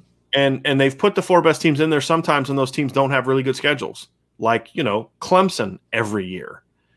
So if notre dame No- notre dame's going to play at least five acc teams every year and they're going to play a, AC they're going to play usc every year right? So they're going to have six power five games guaranteed contractually guaranteed every year. You know we'll cross the whole 10 team conference thing when we get there but I don't think that's going to necessarily hurt Notre Dame because there's still going to be plenty of teams that want to play Notre Dame. There's going to be plenty of Power Five teams that want to play Notre Dame, plenty of top 25 caliber teams because those teams are going to know, hey, look, we're not Bama. So if we're the second, third, or fourth team in the SEC, we know we're not Bama. We're not going to get the benefit of the doubt Bama is. So we got to do something out of conference to try to build up our resume. Hey, let's go play Notre Dame. Notre Dame also has schedules in advance with a lot of these teams that I don't see getting canceled. Or if they do, they're going to have to pay Notre Dame a crap load of money. Yeah, right. So, you know, we'll cross that bridge if we get there in regards to the 10 league thing. But a lot of that's going to be driven by what the playoff committee does. If they're going to say, hey, look, if you're going to play 10 conference games, that's fine, but you better show us something out of conference. Right. Like, don't think you can just beat yourselves up and get multiple teams in. Because again, how did that work out for the SEC last year? Remember with A&M, A&M, A&M, right? We heard that all the last month of the season from ESPN. Two SEC teams, A&M's going to get in. Blah, blah, blah. Did A&M get in the playoff last year? No, they did not. Because ESPN doesn't determine what the committee does. Thank God. Because there's so little good analysis at ESPN anymore. And it, it's the groupthink there just makes me want to hurl. Uh, but, uh, you know, so I I just, you're also assuming, and I would, I would argue incorrectly, that Oklahoma is going to still be just as good in the SEC. We don't know that. We don't know what the pods are going to look like. We don't know the schedule's going to look like. Here's the other part too. By the time this happens, most likely there's going to be like one year of a 14 playoff. Within a year or two of them being in the league, assuming they go early, right? Because I'm predicting they go early. But if the Big 12 puts up a fight and doesn't let them out till 2025, by the time they are in the SEC, it's going to be a 12 team playoff. You're not going to have nine SEC teams in the playoff. I know that's the paranoia that everybody thinks, but you're just not. And if Texas and Oklahoma become powers in that league, then what's going to happen is somebody else is going to take A&M's going to take a step back, or LSU, or Florida, or Georgia, and it's going to be the same as it is now. And that's just the reality of it. So we, we need to get over this paranoia of of of feeling that the the, the SEC is just going to dominate everything because that's what ESPN's telling us is going to happen. ESPN is wrong so often that it's not even funny, and yet I they still drive the narrative, which kind of drives me nuts. But they're, I mean, remember, it's oh, Ohio State's definitely getting in in 2018. They're they're one loss, and yeah, they're gonna they're gonna ignore the the game against Purdue because they were so good at like, well, how'd that work out for all those analysts? Oh, Georgia's still to get in. Oh, Georgia's this, Georgia's that. They deserve to be in. How'd that work out for them? Right? Michigan's got a chance to beat Ohio State and get in the playoff over Notre Dame. Yeah, how'd that work out for them? How many 60 what? What did they give up that year? I mean, they're just wrong so often, the, the analysts there, that I don't understand why we still do other than just they're the only really voice in town. I mean, Fox hasn't got to that point yet. And, right. You know, but yeah, they're just. Notre, Dame, Notre Dame's, yeah, Notre Dame's still going to be a, a, playoff team if they I keep agree. winning. Simple as that. We got another super chat from Robert. He says uh, people are going to be shocked at how good their offense will be. What do you think about Amorion Walker staying with Notre Dame? I have gotten no indication he's looking to move, go anywhere else. Every visit he went on this summer was part of a team visit. It was a team camp. It was him going right. to Alabama with his team and working out. It was him going to you know LSU and Ole Miss with his team. All I can do is tell you what they tell us and what they tell Notre Dame and what they have they have been adamant no we're not looking. Part of the reason is from what I'm told from a couple sources is Amorion and his family are really into the parts of Notre Dame that there is nothing Alabama and LSU can ever do to match it and that's the academic piece. They understand that yes maybe those teams may be a little better football wise but my son's going to get a chance to go there and yeah. do something that they just can't offer him Right. And and that's a big piece to it now. Now, does that carry the day all the way to signing day? We'll have to wait and see. Sure. But from what I'm told, Notre Dame has because look, Notre Dame got nervous when he started making these visits and getting offers. Trust me, they they reached out. they had conversations and yeah. it was made very clear, hey coach, this is why he was there. It was with his team. Because what you have to understand is a lot of states you can go to these camps as a team and you can like work out together as a team. It's like a practice. I remember when I was at Bowling Green, uh, uh, uh, back when I was in my early coaching days, Vince, Mentor High School one year brought their whole flipping team. They brought like four or five buses uh, to the Bowling Green camp, and they were literally on one of their practice fields, like working with with you know just like it was like a practice, right? So that's kind of what you're doing is you're going there as a team to get work in. Yeah, that, that's, not that's every team does common. that, and and, and that's common. what it was. And he yeah. was impressive enough in those visits right. in those workouts to earn offers, which is a great sign for Notre Dame. We'll see if sure. it translates when there's when there's uh, pads on. Right. But I have gotten no indication Notre Dame has gotten any indication other than he's sold. And let's not forget he visited Notre Dame after getting all those offers. I think that was a good sign too. Uh, another super chat from Matthew Edwards. Thank you, Matthew. Really appreciate the support. He says, uh, "What interaction is typical amongst coordinators? Are they siloed?" And rarely interact, or is there active engagement with cross fertilization of ideas? I assume he means question between the, the, offensive and yes. the defensive coordinator. Yeah, that's a great question. Yeah. On good coaching staffs, there's a lot of yes, you know, cross fertilization, so to speak. Uh, I used to do this all the time. You know, with uh, I've told you my, my friend of mine is uh, coaches with Clark Lea now at Vanderbilt, and he was a DB coach when we coached together, and we would constantly be each other's offices saying, "Hey, you know, I'm I'm trying to work on slant, you know, this slant technique, and here's what I'm thinking about doing. You think that'll work or not? Well, here's the problem with that. If I'm playing inside leverage, I can do this, this, this, or this, and then we'd work through it. And he'd do the same thing. Like, hey, when you know we're playing this team that runs a lot of you know runs a lot of slants, right? What, right. what are some things that really hurt your ability to do that? Okay, well here's here's some things to do. And so I think good coaches do that all the time. And from what I understand, Marcus Freeman and Tommy Rees do have those. Con- now, it's not something you sit in each other's office every day, but you right. do you do make time to sit there and say, "Hey, look, man, we're," you know, and, and I think especially when you get to fall camp, and you if, if man they're just killing us with the seam route, right? And then you sit there and talk like, "What are you seeing in our coverage that's making you want to go to that route?" Right. What could we do to make you want to go away from that? And you have those conversations, and that's what good coaches do. And I expect Tommy Rees and Mark Freeman to do that. Now, once the season starts, you don't have as many of those conversations right? Once the season starts, it's kind of like, hey, we're doing our thing. You're right. Well, I got to focus. We got three practices this week. I got, to focus on that. Fall camps, the off season. Down. Yeah. Well, a, a, lot of it happens in my experience is during during this the winter and then post spring. Yeah. Yes. And and then you'll also have some of that to a degree in, in fall camp. But a lot of the big picture ideas where you just Sure. sit down and you're you're on the boards back and forth. It's like how would you defend that stuff this? happens in the you know what I mean? Or yeah. how? Yeah, that, that- Yeah. That's that's why I was so. I don't know if impressed is the right word, but when you said that you, the one head coach you had who who created his offensive playbook based Yeah. on stuff that Yeah, he Coach had Donnelly. hard, he had a hard time defending as a defensive coordinator. Yep. Like that was like like mind blowing. It just make it just made so much sense. You know what I mean? Yeah. So it- it's Yep. very interesting. Yep. Hey Vince, where are you at? Because there's a Two thirty four. there was a question down here at 217 I wanted to Perfect. I wanted to address. I thought I keep really getting good. bumped when I go down and Yeah, no, I know. Andrew Vanden Over asked this question: If Freeman does become the next guy, meaning That's head coach in Notre. Dame, how does how much does that enhance Kelly's legacy? That's a great question because I think it enhances Kelly's legacy a lot. Oh yeah. If if if Freeman is successful, I think when you can build the program up to where one of your assistants can succeed you, that's a great sign of of of hey, we want to keep what you were doing going. Right? You did a great job. We want to keep that going. And I think that's a great sign because it Yeah. tells you that the, the people are happy with what we've built, not just on the field, but then also off the field. And then if Marcus Freeman has success, obviously Marcus Freeman would would get credit for that, but I think it also would then enhance Brian Kelly's legacy because you left the program in great shape. You went out and got this guy. And then also too, the manner in which Brian Kelly had to fight to get Marcus Freeman would add to that story. Right? Yep. And so if Freeman went got had success, I think Brian Kelly Yeah. would get a, a who would and should get Yeah. a lot of credit for that. and as going to Irish Freeman. lore. Are you kidding me? Like that whole trip to LSU and like Right. it would be Irish lore is Yeah. what that would end up being. Yeah. If that was Hey, the you know. Brian Kelly, if, if Marcus Yeah. Freeman goes to LSU, this doesn't happen. Yeah. You know, that kind of thing, which Yep. would be true. Yeah, So I um I agree. yeah, I absolutely believe it would happen. Benjamin says if Notre Dame is forced to join the ACC, are you worried about our national reach from recruiting drying up? To a degree, yeah, I am. That's I mean, why that's one of the want- reasons yeah. I don't necessarily Right. like being in a, in a conference.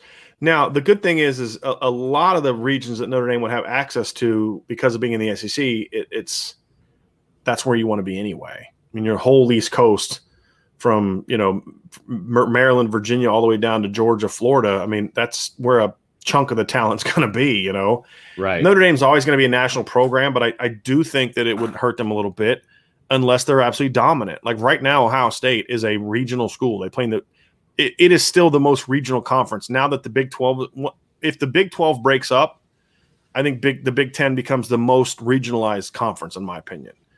Uh not necessarily geographically, but just perception wise. You know, um, they can go anywhere they want and get kids. Ohio State can, right? I mean, they can recruit nationally.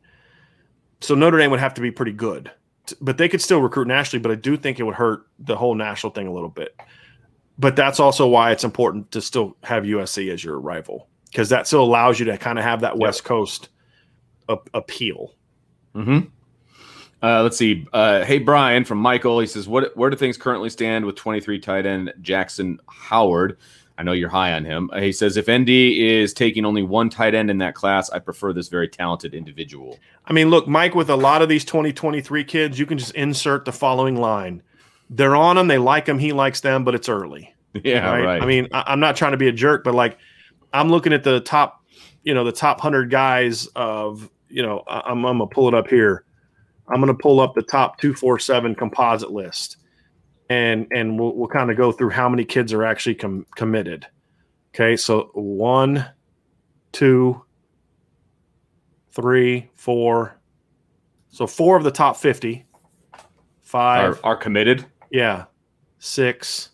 Six of the top 100 players are currently committed in the 2023. They're they're not even juniors in high school yet, right? So it's it's early. It's very early. Notre Dame getting two top players was kind of not expected. Okay? So it's going to take some time and it's early yet. They've had these kids on campus once, right? They're they're going to get it back in the fall and all those kind of things. Now, is Notre Dame in a really good position there early on? Sure but it's going to take some time. Jackson is one of two tight ends that I want in this class. And to me, if I'm Notre Dame, I'm recruiting two kids at tight end. Mhm. That's Yep. it. And I'm taking the first one that wants to come. Uh, Jackson is the better recruit now. Deuce Robinson is the other one from same high school as, uh, as Tosh Baker. He's the one with the greater ceiling. You get either one of those guys, it's a win. It's a it's not a win. It's like a convincing win. It's a huge pickup. But both of them, neither of them are going to be committing tomorrow, and so it's a process. And and so I like where Notre Dame is at with both. They need John McNulty to be all over those two kids, and get one of them. That's mm-hmm. the key. That's the key. Beer Belly, he says, I would love to hear more about Prince Kollie and his role in this year's defense and moving forward. Go Irish. I would encourage you there, Beer Belly, to uh, to if you haven't signed up for the Irish Breakdown message name. board, it's a phenomenal name. uh, I would encourage you to do so. I'm going to have some reports of the next week. Uh, I've talked to a bunch of different sources. I got a lot of good intel, uh, and uh, I'm, I'm confident that that there's going to be a lot of information that you're going to like in there. Okay, and Prince Kollie will be one of those topics of conversation. But um, let's just say that Prince has been everything they'd hoped he would be from an athletic standpoint, and and that's a that's a that's meant that's not meant to be any kind of offhanded comment or oh what is the secret meaning? No, it's it means exactly what I said. Yeah, you never know how a kid's going to look physically yet. until he shows I mean, up, right? Yeah. But athletically, he's a little bigger, I think, than they expected. So meaning meaning like filled out, like ripped up than they expected but athletically, there's a lot to be impressed with. But he hasn't had one practice in a Notre Dame uniform yet. Right. So exactly. Um, th- that's the thing is that we don't know what his role is going to be. Right. Right. We won't know that till he puts pads on. But athletically, there's a lot to like there beyond what just they expected from high school film. I'm talking about just what they've seen right. in workouts so far. Here's a really good question from Benjamin. He says, Coach, you talk about your grading system being a way to properly value various skills and remove bias from the equation. Since the game constantly evolves, how often do you update your grading system? It just depends on how often I view I view that it needs to change. How I how I feel like the grading system is not allowing me to properly evaluate. But I'll say this: the game evolving doesn't necessarily change my grading system. All it does is I may take certain parts into the, into the equation. So, for example, RPOs weren't around as like they are now ten years ago, right? They they weren't there. So I, I didn't evaluate RPOs as part of a quarterback's grade. If you do it now, I don't need to evaluate, I don't need to have a different grading system. I just need to add as part of decision making that I already evaluated the new concepts that need to be evaluated, the new technique that goes into executing an RPO. But I was already grading technique. I was already grading decision making, making reads and getting the ball out quickly. It's just all those things are happening with different concepts now. Sure. Uh, so those things are always evolving, like yearly. But the actual grading, the, the, the okay, athleticism, uh, you're either athletic or you're not, right? Arm strength, okay, you're either you either have a big arm or you don't. Uh, mechanics, right? Those things are always going to matter. What system are your mechanics being used for? That's going to change. But evaluating mechanics doesn't change.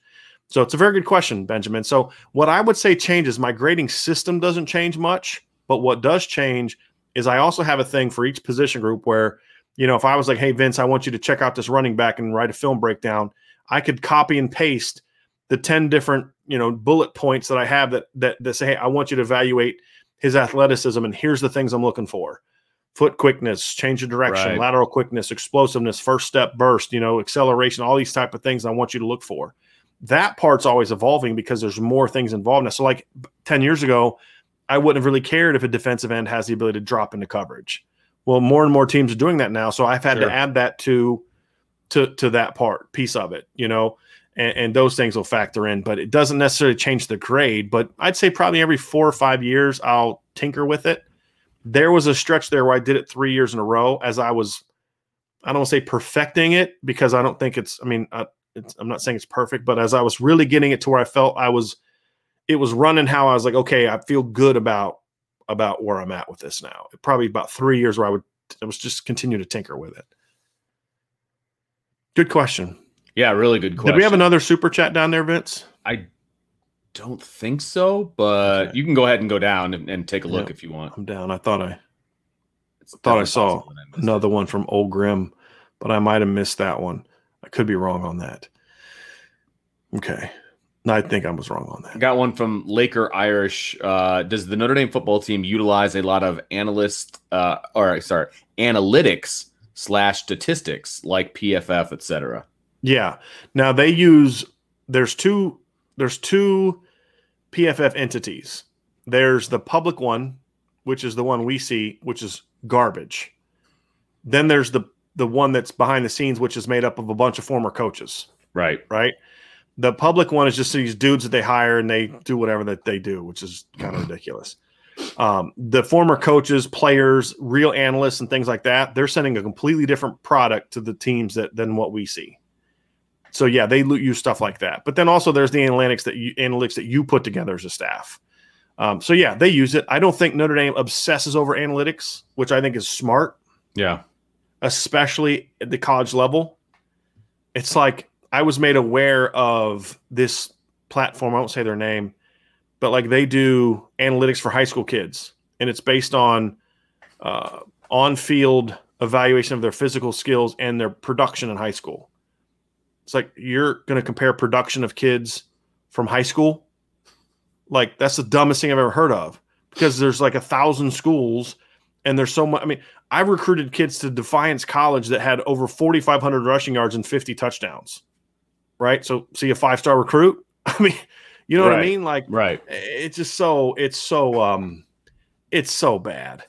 But uh, I think analytics are even more important in the NFL because it, the, the sample of teams you're evaluating is smaller. There's more crossover in the NFL. This team played this team, and that team played that team, and this team played that team because there's only 32 right. teams. Right. It's a lot harder to do that when there's 120 teams, or even if you look at the Power Five, which is just 65 teams. There's so many more data points that have to be considered that the analytics have to be taken with the right, right looked at the right way that you can't necessarily do that it's it's a lot harder to do than it is for example in the NFL where there's just a smaller number of teams and players. Plus guys play on different teams so much like this guy may be on this team but we've seen him play in the NFL before whereas in in high school or college there's so much more turnover on a yearly basis in my opinion.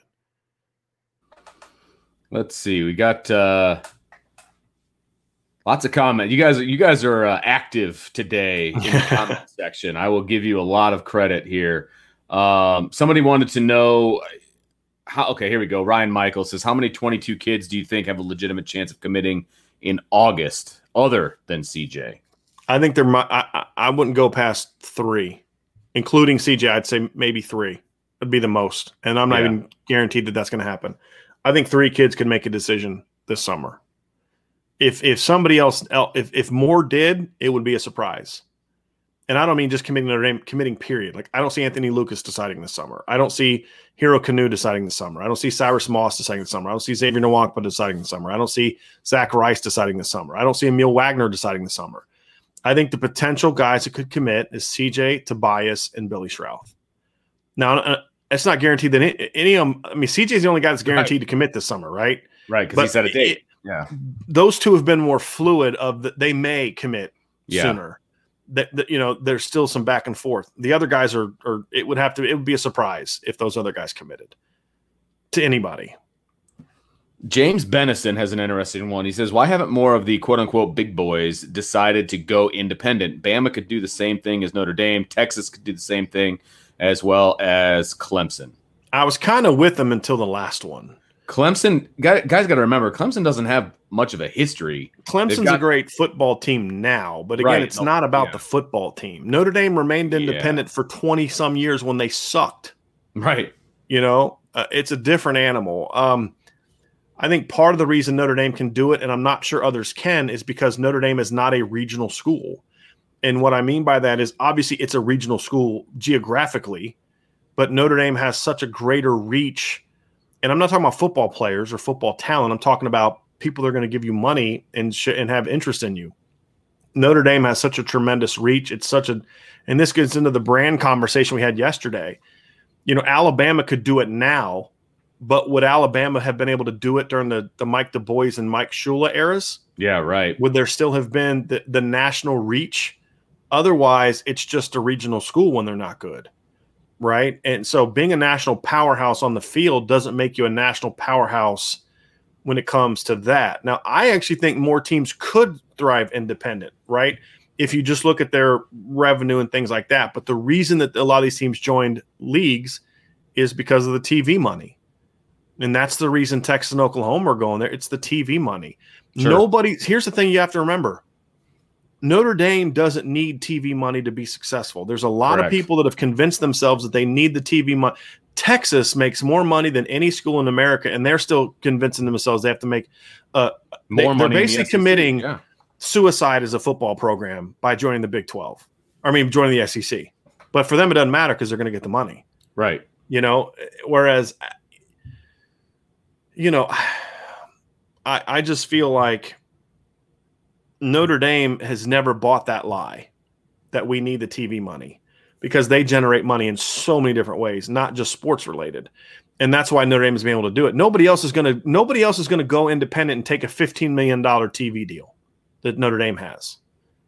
I mean, do you think Ohio State is going to turn down a 54? I mean, they're making like, isn't it like the last number was 54 million for the Big Ten?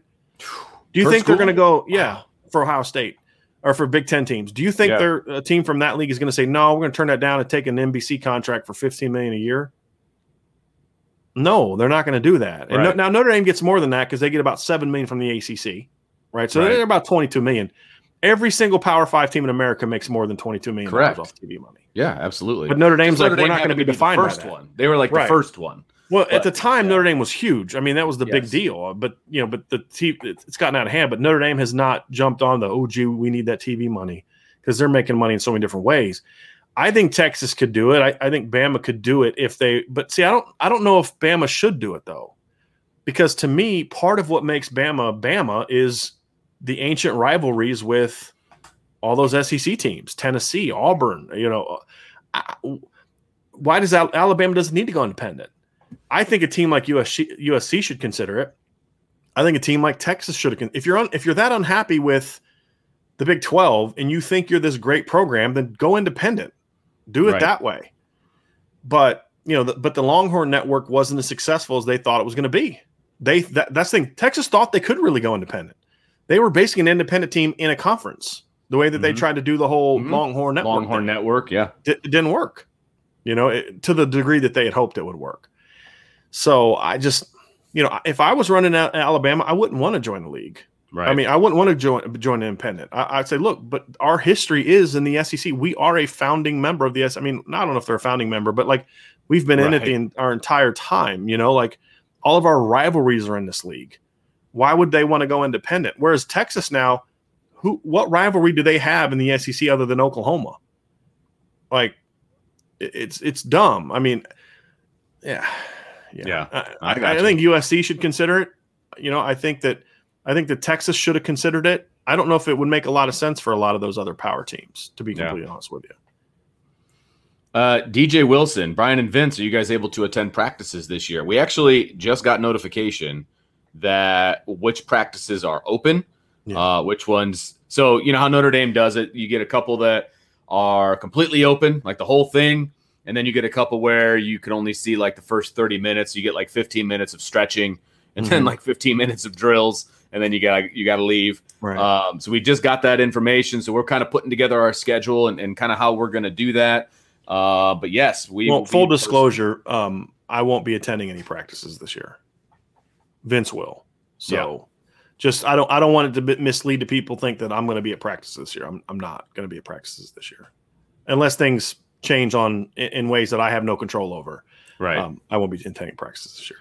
yeah. So we'll, we're, we're going to try to do There's only be two full practices. I'm sorry to interrupt. Two, full, yeah, practices. two full, Right. and I, I want to say three or four Yeah. of the like the 30 minute. I, I, I There's not going to be a ton of practice access this year. right because usually we get way more than that. Right. Um, and so and, and I think this is Notre Dame kind of throwing a bone to the media because I think there's there was a push from some at Notre Dame. I'm not talking coaches to not have any access at all because they don't want people they don't want people that aren't in their bubble right. around players because there's still the, the the COVID fears and things like that. And I'm not I'm not saying that's right or wrong. I'm not trying to jump into that political conversation. I'm just saying that was a push from some uh, around the school, not not coaches. I think this is actually Brian Kelly saying no, we want to be open to if based on some things I've heard. I think Brian Kelly w- had every opportunity to say, you know what, we're being told not to have anybody at practices, so we're going to do that. Right. But I think he's sort of trying to find a, a, a middle ground to Right. to do that. So, So yeah, so- there's two completely open and then four first 30 minute Mhm. practices. So Yeah. we will see how those go. And like I said, we will try to bring you guys the best coverage possible uh, about those. And and because we're I'm excited too. I mean, I get to see something. So Mm-hmm. um, anyway, moving forward, Where are you at, Vince? I am down at 313, so I'm getting close. A lot of conversation about the SEC and why it's the SEC, and somebody in there said Notre Dame needs to join the SEC. But not, why? Huge It's not going to happen. Never. It's not going to happen. No, Notre Dame would never, ever, ever join the SEC. There's this meme going, or it's just this graph going around. I think it's hilarious, and it says SEC, and then like it, underneath is like the logo for like every school in the country, and then independent Notre Dame. Yeah, That's saw that. exactly what would happen if Yes. every other team joined the SEC. Notre Dame would still be independent. right. It's They're not, gonna joining happen. the SEC. It's just not going to happen. Not going Nor to should they. It's the Southeastern Conference. Right. Notre Dame is closer to Canada than it is any team in the SEC. That's true. Okay. It's true. That is true. Uh Huron, love you guys. Thanks for all the great analysis and conversation. Love You're having you, welcome. Huron. Thank you for that. Really appreciate it. People talking about the Notre Dame basketball team, which is great. You can definitely go over to the uh, the message board because there is a Notre Dame basketball room Right. uh, that you can chat about Notre Dame basketball for sure. Uh, let's see. This is why I love Notre Dame fans right here. And he's not alone. I have a buddy who did the same thing with his brother. Terry Howie says, I missed my brother's wedding for Notre Dame football, and I was best man. a good friend of mine also missed his brother's wedding for a Notre Dame football game against like Michigan crazy. State. That's, it wasn't even like the title game. It was it was Michigan State. See. I, I got married uh, in August, and so there was no Notre Dame football. That was a must, Mhm. obviously. And then number two, but the Cubs were playing, and it turned out that Greg Maddux won his 300th game Mhm. on my on my wedding day. Yeah. So that's why I will always and the TV was and you're a Cubs fan, bar. right? Yes. Oh, yeah. Yeah. The, the TV was on, uh, And that's relevant. Greg Maddux winning 300 is relevant to you as a Cubs fan because that's Correct. who he started with. yes, yeah, yeah, absolutely Right. relevant. So, Uh, and he was a DJ Cub when he did it yeah. too. DJ Wilson, I second Brian's advice. Stop listening to ESPN. I saw that. Yes. yes. Yes. Uh, here we go. Jeff Fluke says, uh, "Dang you, coach! Your tweet about Tobias finally made me cave and join the message board. Happy to be a part I of. the I mean, team. why did you have to cave, man? I mean, you're part of our community, right? I mean, you only Oh, want to do the was free great. stuff, right? Like, That was come great. on, man. You gotta be you gotta be part all in, man. We need you to be all, all in. All in. This is great. And I'm I'm happy to have you as Yeah. a part of the team as well. Absolutely.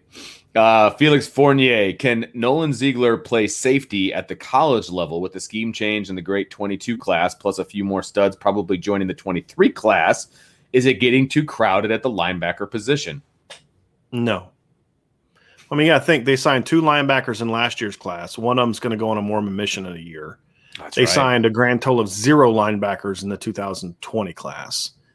So no, it's not getting too crowded. Plus, this is a defense that can play four linebackers. I mean, we talked about that in the interview with Coach Freeman about, you know, there, there are going to be times they're going to be in three, four personnel. That's four linebackers. So no, I, I, I don't know if he can play safety. I think he's going to outgrow safety real fast. Yeah. So I would not Yeah. really consider him a safety. Would I say, hey, let's give him a shot first fall? You know, if he because Nolan's going to be an early enrollee, let's give him a shot the first spring, see if he can play. Want to do that for a couple weeks? I'd be fine with that. And then if he can play it, okay, great. But I would I would imagine he would quickly, you know, Yeah. yeah. AJ says, let's say you have two coaches at equal level programs who both put in the work and grind equally as hard as one another on the recruiting trail. What specifically goes into making one coach better than the other in terms of closing the deal on a recruit? I, I would say, now you've been on the recruiting trail, you've been a recruiting coordinator, but for me, I'm going to say it's personal relationships. You can grind and you can call and you can do everything, but if you can't make that connection with a kid, it doesn't matter. I- I- It's it's not the it's not the communication, it's the type of communication. I will say that. And I would say that that relationship isn't about like, man, we have a lot of music in common. I can talk Wu Tang with. Uh, Right. we like the same movies. It's a relationship in regards to do you trust me or not? Do you think that when I, you know, that, and, and also it's also with the parents too, you know, but, but, you know, you're, you're entrusting your future to me. That's what, that's what this connection really is. Right. Your future. And at this level, it's a future that could result in, if you make the wrong decision, millions of dollars in, in either getting or not getting.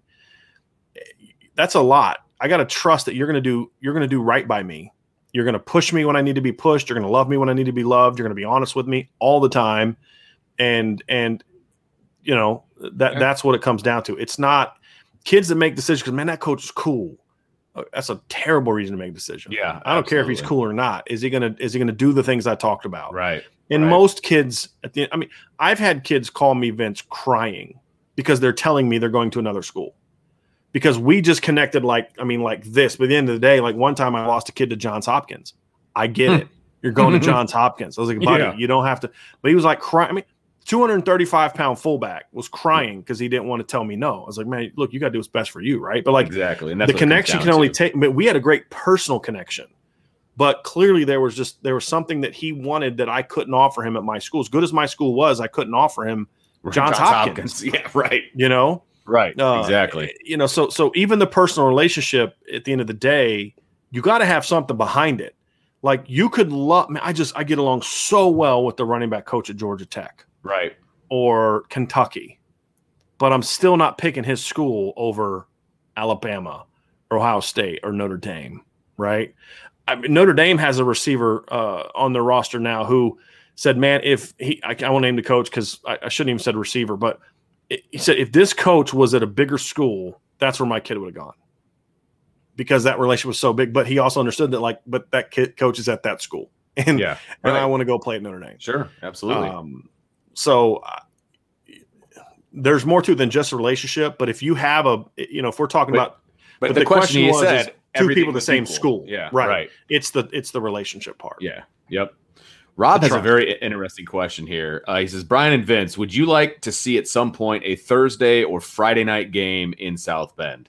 No. Uh, for me personally, since you're asking us individually, for me personally, that's a terrible idea because I'm very involved in high school football, like from a media standpoint. From a, I do a radio, I do radio, you know, for high school football. Those are all on Friday nights, right? And then again, from a personal standpoint, my kid's going to be playing on Thursday nights, so no, absolutely not. I do not like that in any way. Um, sorry, Notre Dame football's on Saturdays, and that's just the way it needs to be. So, well, I mean, there, there's a Sunday game coming up, and we've seen Monday games. But right, it's not at Notre Dame, right? I, am you gave your answer. I'm, I'm, i was giving mine. I wasn't trying to count uh, contradict what you were saying. Vince. My bad. My bad. My bad. What I was saying for me is, you know, we've seen some Sunday games, see some Monday games that are at the beginning of the year and those don't necessarily bother me because it's a spotlight game. You know, mm-hmm. like the it was Louisville one 2019. It was on a Monday night, right? And Florida State this year on the Sunday. That doesn't bother me. And honestly, I wouldn't even be opposed to a Thursday or a Friday night game if it was like the end of August, kick the season off thing. It wouldn't bother me, but I wouldn't love it. I just think Saturdays for college football. Like one thing yeah. I hate about the NFL is like it's like is there like a game on every freaking day now? Pretty close. Like Mon- Monday, Thursday, Sa- Sunday for sure. I mean, that's three out of the. Yeah. Yeah. I mean, it's just like I, I want to see. The only time I don't want to watch an NFL game on a Sunday is if it's a Monday night game or on Thanksgiving. That's just my personal opinion. I, college football is a Saturday thing. I get why the MAC does it, and it's actually smart because otherwise, no one's going to watch. If the MAC only played on Saturday, I'd never watch a MAC game unless they're playing Notre Dame the fact that they have MACtion on Tuesdays and Wednesdays and Thursdays means I get to watch the Mac. Yeah, but that's the Mac. That's right. That's not Notre Dame. Yeah, so exactly. that, that's just my my personal opinion. Yeah, with you. Uh, we're talking about getting married and things of that nature with Notre Dame football going on. Eight. Uh, oh no, that it moved on me. There we go. Keegan McLaughlin says, uh, we are getting married next year, and she's an Ohio State alumni slash fan. Sorry, man. Uh, she made a great decision and said, "Let's get married in the spring. I can't wait to rub every obnoxious Ohio State fan's nose in it coming." Is there another part to that? Uh no. Okay. There's not. I know it felt like there was a little more to that, but hey, getting married in the spring.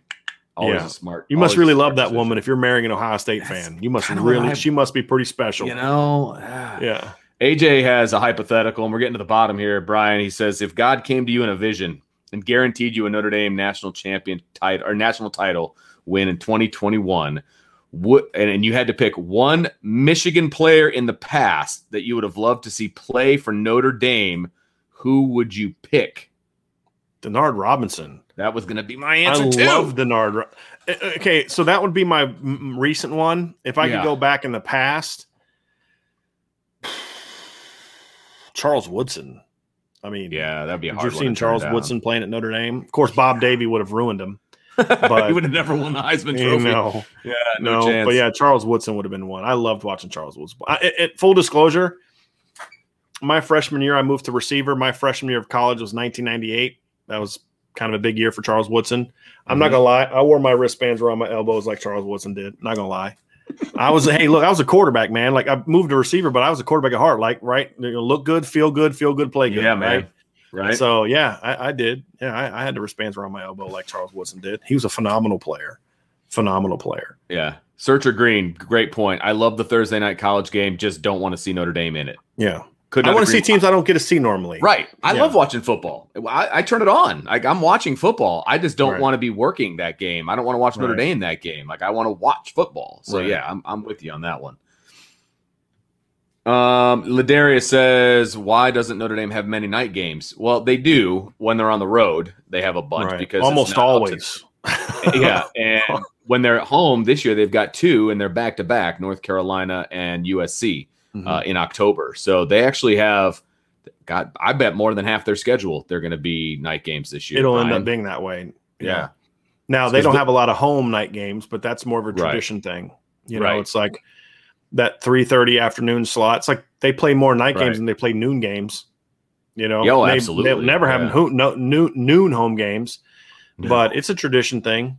You know, and I think there's a lot that goes into it as well as, you know, especially road games. I think the night games are tough then too because you they get on a plane and fly back. right, right they after don't the stay. game. Yeah, exactly. Yeah, and it, And- it kind of then you're getting in late, and then you got Right. treatment in the morning.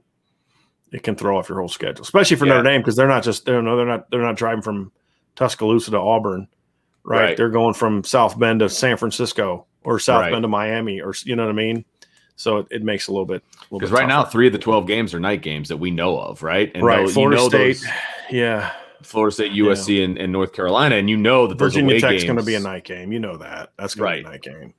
Yeah. Um, the one that we know is going to be noon though is is going to be the, the Wisconsin, Yeah, and that's yeah, horrible. but that's a Big Ten thing. Because bad. because Fox is going to carry that game, and Fox Yeah. always has their big, you know, Their big spotlight game at games at noon. right? Uh, That's tough. That's tough when I have a radio show that starts at 7 a.m. now. Yeah. With 6 a.m. Chicago time. Yeah. By Yeah. the way, don't ask me to be on the show that day. FYI. I'll be sleeping that morning. no problem. I think that's it, unless you have one that you want to throw No, I up, Bryan. good. I, I think think, we have reached the end.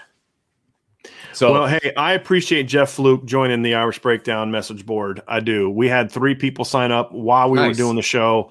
Uh, I would love for all of y'all to be a part of it. And and look, and if you are a part of it, but you're just a lurker, totally respect that. But don't be afraid to jump in and ask questions on the board, right? Like right now, people are just kind of reading and liking. But if you have a question for me, and do it during the show. But if you can't ask it during the podcast, if you're someone who says, "Hey, I can't be a part of the live chats," how do I get a question in? Well, now it's easy. You go to the message board, right?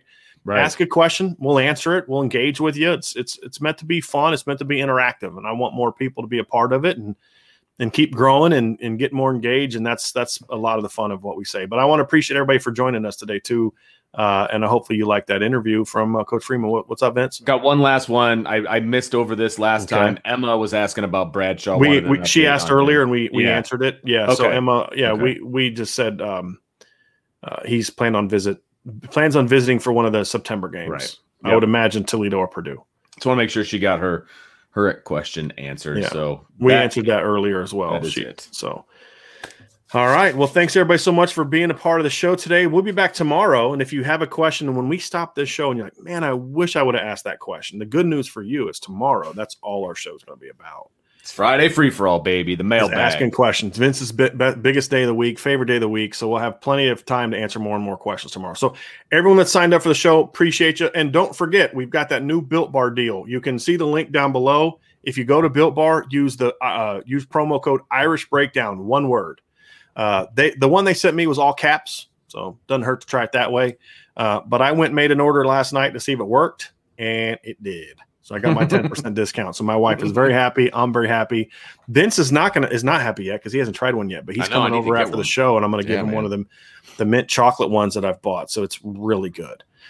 So yeah, Fire yeah, up. so we're we're excited about that. So that's something that we do for y'all, and and just uh, again, it's a product that I actually love. It's the only reason I sought them out. I sought them out. They didn't Yeah, seek right. us out. I sought them out because I, Well, and I that's love one the thing- product. if we're ever going to do any kind of partnership or something, it's going to be a product that we And it's gonna be use, that rare. love, and that I mean, We're not going to start a show with yeah. like eight different plugs, right. It's It's not, how not who we are. Yeah, But this one is one that I really like, and and um, you know, so we'll have that in the, the link below. I'll be tweeting about these and putting these things on Facebook from time to time. But I really wanted to get that to you all first, so you all are the first ones to know. The the people in our in our uh, our live broadcasts on YouTube are the first ones to know about that deal. Well, second, my wife or my my mom knew about it because she's she's like I told her I was like I'm to try to do it. She's like, well, I want to make a Built Bar order, but I can't because I want to see if you. Get, I'm like, just just go get your. No, I want to wait to find out. So I told her last night that we did it. She was all fired up. So she's to order a bunch of Built Bar stuff today. But yeah, they're really good. And if you like candy bars, then you'll definitely want to get these because these are like